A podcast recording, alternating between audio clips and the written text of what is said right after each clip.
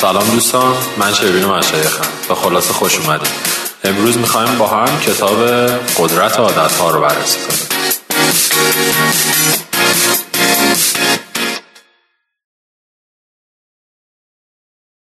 کتاب قدرت عادت ها یکی از بهترین کتابایی هستش که شما می‌تونید اون رو بخونید. این کتاب به شما کمک می‌کنه که شما بفهمید اصلا عادتاتون چجوری شکل می‌گیره و چجوری می‌تونید عادتهای خوب برای خودتون به وجود بیارین. یا حتی عادتهای بدتون رو تشخیص بدین. اگه دوست داشتین عوضش بکنین یا اگه دوست داشتین اصلا کلا اون رو از بین ببرین. برای اینکه این کار رو بکنه اول از همه میاد و شروع می‌کنه و میگه که اصلا عادت چی هستن. میگه عادت کاراییه که ما اونها رو به صورت خداگاه انجام میدیم و بعد یه مدت دیگه اصلا بهشون فکر نمی کنیم و می‌بینیم که همینجور ادامه دار داره اونها انجام میشه دلیل اصلیش چیه؟ دلیل اصلیش ذهن ما ذهن ما چجوری کار می‌کنه؟ ذهن ما اینجوری کار می‌کنه که تا اونجایی که می‌تونه می‌خواد انرژی خودش رو ذخیره کنه برای اینکه این کار رو بکنه روی کارها و پروسه های فعالیت های روزانه ما میاد و عادت هامون به وجود میاره. میاد میگه که یه سری کارها رو شما دارین روزا و روزا و روزا و بارها و بارها انجامش می‌دید پس من میارم, میارم تبدیل به عادت می‌کنم که دیگه شما بهش فکر نکنید هر دفعه که می‌خواید انجامش بدید. برای مثال فرض کنید یه کسی که به صورت حرفه‌ای کار تنیس رو انجام میده و تنیس بازی می‌کنه اگه هر دفعه که می‌خواد توپو بزنه به این فکر بکنه که دستش رو باید چجوری بگیره راکت رو باید چجوری بگیره و اینکه کجا باید وایسه که بهترین ضربه رو بزنه کل روز رو باید به این داستان فکر بکنه. بعد از مدت ها تمرین کردن و تمرین کردن و تمرین کردن دیگه اون تبدیل به یک عادت میشه براش. اینکه دقیقا راکت چجوری بگیره دقیقا بهترین جوابی که برای ضربه حریف داشته باشه باید چه شکلی باشه و چیزهای شبیه به این. ذهن ما همونجور که گفتم سعی می‌کنه بیشتر چیزها رو فاکتور بگیره. مثل هواپیما میمونه. هواپیما موقعی که می‌خواد پرواز بکنه فقط توی ده درصد طول پرواز خلبان اون هواپیما رو میرونه. در بقیه موارد هواپیما روی اتوپایلوت داره کار خودش رو انجام میده. دقیقا مثل ذهن ما. این رو شما می‌تونید توی نگاه کردنتون به چیزهای مختلف هم ببینید. ذهنتون خیلی موقع ها خیلی چیزها رو سانسور می‌کنه براتون. خیلی چیزها رو نادیده می‌گیره که شما بتونید تمرکز بکنید رو اون چیزی که برای خودتون مهمتره.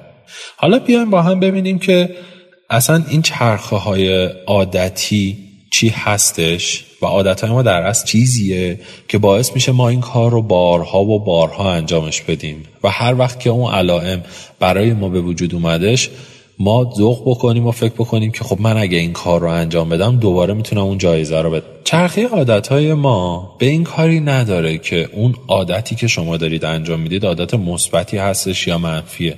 داره زندگی شما رو به سمت بهتر شدن می‌بره یا به سمت بدتر شدن می‌بره. این شما این که پشت کنترل این داستانین که چه عادتهایی رو به زندگیتون اضافه بکنید حذف بکنید یا تغییر بدین. برای همین عادت ها فقط کار خودشون رو انجام میدن. هر عادتی همونجور که گفتیم اول از همه با یه سری علائم شروع میشه. این علائم معمولا به پنج دسته تقسیم میشن.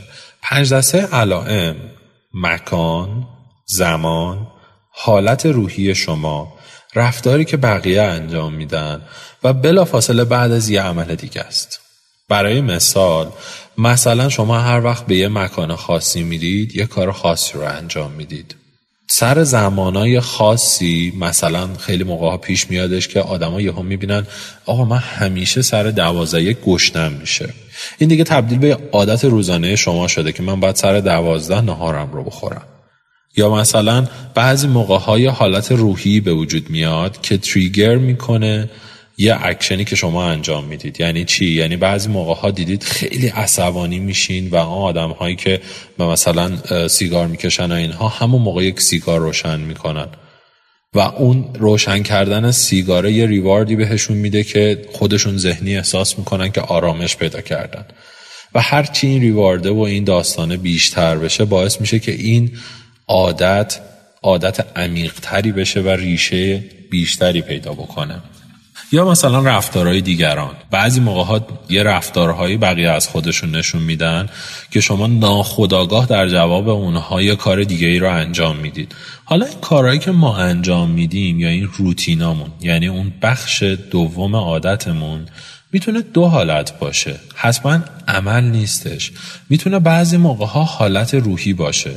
بعضی موقع ها شما یه تریگری که براتون به وجود میادش یه محرکی که براتون به وجود میادش یهو می‌بینید ناراحت شدید یهو می‌بینید عصبی شدید یهو می‌بینید خوشحال شدید. و دست خودتون نیست. انگار مثلا اگر یه بچه کوچولویی میخنده و شما دارید بهش نگاه می‌کنید جز با عادتاشون شده که شما هم حس خوبی پیدا می‌کنید. ولی ممکنه یه آدم دیگه دقیقا همین رو همین کار رو ببینه همین داستان رو ببینه ولی یاد بچه که از دست داده بیفته و کاملا ناراحت بشه. و این جزء عاداتش شده. و اون آدم باید اون رو تشخیص بده و بتونه اون رو از بین ببره. یا حداقل باعث بهتر جایگزینش بکنه. توی ادامه این کتاب میاد و راجب وسوسه شروع می‌کنه صحبت کردن. میگه مغز ما اینجوری کار می‌کنه که موقعی که این ریوارده رو می‌گیریم یهو یه حال خیلی خوبی بهش دست میده و کلی هورمون توی بدنمون ترشح میشه که اون جایزه رو گرفته.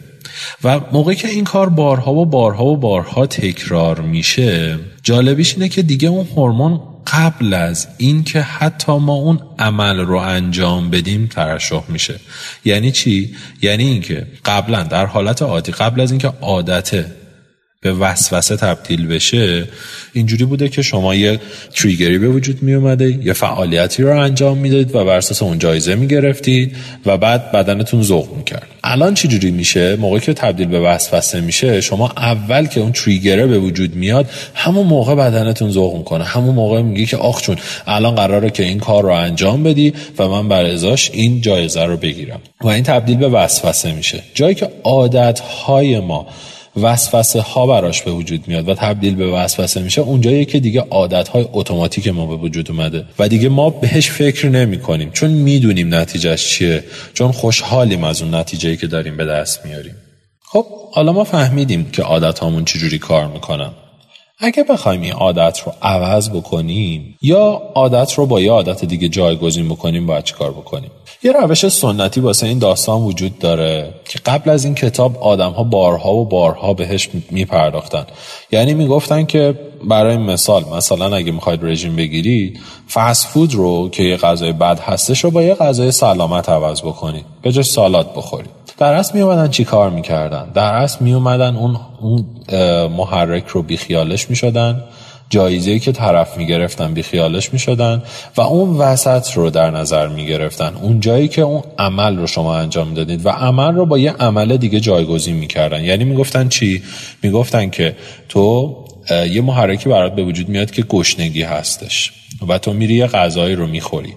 و اون غذا باعث میشه که تو یه ریواردی بگیری. یه حس خوب سیر شدن حس خوب این که غذای چقدر خوشمزه بودش. حالا اگه ما بیام این وسط غذای بد رو با غذای خوب جایگزین بکنیم تو کم کم شروع می‌کنی عادت بدت رو با یه عادت خوب جایگزین کردن. این عمل توی خیلی از چیزها جواب میده.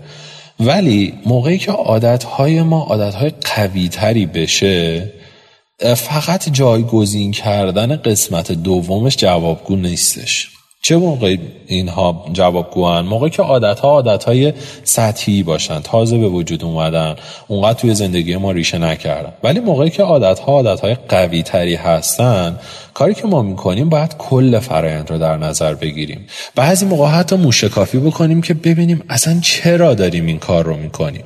خیلی موقع ها پیش میادش که ما اصلا اون کار رو واقعا به خاطر اون لذتی که فکر می‌کردیم انجام نمیدیم. یعنی ممکنه اون لذت سیر شدنه نباشه. خود نویسنده کتاب یه مثال خیلی خوبی می‌زنه. میگه که من هر روز سر کار که بودم سر ساعت یازده که میشدش احساس می‌کردم که الان گشنمه. باید برم طبقه یازده هم یه دونه کوکی بخورم و یه حس خوبی به هم دست می‌داد و بعد می‌تونم ادامه کارم رو انجام بدم. می‌گفت من این را تشخیص دادم و شروع کردم بهش فکر کردن. اینکه سر ساعت یازده داره این داستان اتفاق میفته و در اصل تریگر یا محرک این داستان من ساعت یازده هستش. بعد من میرم بالا یه دونه کوکی می‌خورم اکشنی انجام میدم و در مرحله بعد یه ریواردی می‌گیرم. ریواردم این هستش که حالم بهتر هستش.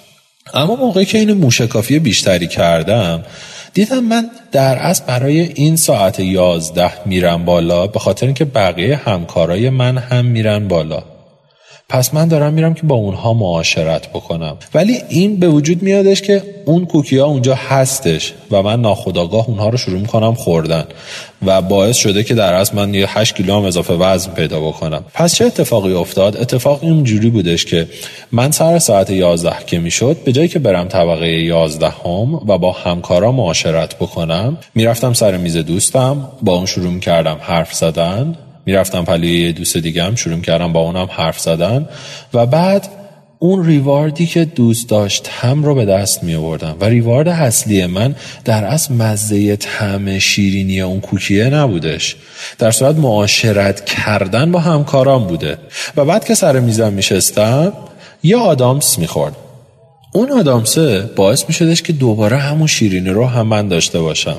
و اون حس خوب شیرینی رو دوباره به دست بیارم. و خیلی جالبه که بعد از یه مدتی که ادامه دادم و این روش رو ادامه دادم فهمیدم که حتی من به آدامسه هم نیاز ندارم که این عادت جدیدم رو انجام بدم. پس ما عادتهایی که داریم عادتها اگر عادتهای ریشهدار و قوی نیستن می‌تونیم اونها رو به راحتی با عوض کردن قسمت دوم کار یعنی جایگزین کردن فرایندامون عوضش بکنیم.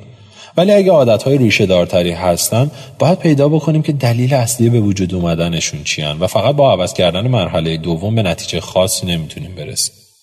در ادامه داستان نویسنده میاد راجع به کیستون هابیتس یا عادت های اصلی ما صحبت می‌کنه. این عادت های اصلی چی هن؟ عادت هایی هستن که باعث میشه عادت های دیگه به وجود بیان. برای مثال خودش مثال می‌زنه. میگه که خیلی از موفق ترین رژیم های غذایی اونهایی هستن که یه عادت کوچیک رو توی شما به وجود میارن. مثلا نوشتن روزانه این که چه چیزی رو میل می‌کنیم موقعی که شما شروع می‌کنید این رو نوشتن باعث میشه که یه چیز دیگه ای توی ذهن شما به وجود بیاد. اینکه می‌فهمید اه من دارم این غذا رو می‌خورم بعد دارم این رو می‌خورم و باعث میشه که نسبت به اون کار ناخداگاهی که انجام می‌دادید خداگاه تر بشید و بفهمید که اه دارم این کالریای اضافه رو می‌خورم و دارم این کارا رو می‌کنم و باعث می‌شد یه عادت خوب دیگه ای به وجود بیاد که عادت سلامت خوردن بودش. بنابراین میگه که بعضی از عادت ها هستن که عادت های دیگر رو به وجود میارم. مثلا برای شخص خود من یکی از بهترین عادتهایی که من خودم برای خودم به وجود آوردم اینه که صبح زود از خواب بلند شم. موقعی که صبح زود از خواب بلند می شدم اون وقت می‌تونستم عادت خوب دیگه ای مثل کتاب خوندن رو به زندگی خودم اضافه بکنم. پس عادت های اصلی یا کیستونز هابیتس عادت هایی هستن که باعث میشن که شما بتونید عادت های بهتر دیگه ای رو برای خودتون به وجود بیارین. توی کتاب شروع می‌کنه راجع به این صحبت کردن که این عادت ها باعث میشن که شما های کوچیکی رو توی زندگیتون به وجود بیارید و این های کوچیک باعث میشن که شما رو انگیزه بیشتری بهتون بده و باعث میشه که روی دور بیافتید تا های بهتر رو بتونید بیشتر و بیشتر و بیشتر انجام بدید. یکی از چیزهایی که کتاب خیلی روش تاکید می‌کنه اراده هستش. میگه اراده تاثیرگذارترین عامل موفقیت توی ما آدم هاست. و بهترین راهی که این اراده رو ما بخوایم قویش بکنیم این هستش که اون رو تبدیل به عادتش بکنیم. راجع به اراده خیلی میاد صحبت می‌کنه و یکی از چیزهای جالبی که راجع به اراده داره میگه میگه که اراده ها یاد گرفتنی هستن و مثل عضلاتن. اراده ما مثل یه عضله هرچی ازش استفاده بکنیم خسته میشه و در عوض قویتر و قویتر هم میشه. برای همینه که خیلی از این مربیایی که میان راجع به کسب و کارها صحبت می‌کنن یا راجع به روند بهتر شدن زندگی شما صحبت می‌کنن میگن که اولین کاری که توی روز می‌کنین مهمترین کارتون یا سختترین کارتون باشه. دلیل اصلیش چیه؟ چون همونجور که گفتم اراده توی طول روز هی کم و کم و کم و کمتر میشه. بنابراین شما موقعی که مهمترین کار روزتون رو یا سختترین کار روزتون رو اول روزتون رو انجام بدید بعد از یه خواب خوبی که داشتید باعث میشه که با اراده بزرگی این کار رو انجام بدید. توی بخش دیگه از کتاب میاد راجع به این عادت ها صحبت می‌کنه در حالت های سازمانی و کسب و کارها. میاد میگه همونجوری که ما عادت داریم سازمان شما هم مثل یک انسان می‌تونه توش عادت هایی رو به وجود بیادش. حالا شما می‌تونید باهوش باشید و این عادت ها رو خودتون برای سازمانتون به وجود بیارید که در اصل میشه همون پروسه های خودمون. یعنی ما میایم یه سری پروسه سازمانی درست می‌کنیم. میگیم که آقا هر کاری باید به چه شکل انجام بشه. یا اینکه خود سازمان این عادت ها رو براش به وجود میاره. یعنی چی؟ یعنی اگه شما نیاید پروسه و روتینی رو برای سازمانتون درست بکنین بر اساس کارهایی که داره روزانه اتفاق میافته سازمانتون خودش برای خودش یک سری عادت هایی رو به وجود میاره که اون میشه عادت های سازمانی شما. این بود خلاصه ای از کتاب قدرت عادت ها امیدوارم که از این خلاصه استفاده کرده باشین و با کتاب های بعدی در خدمتتون هستم.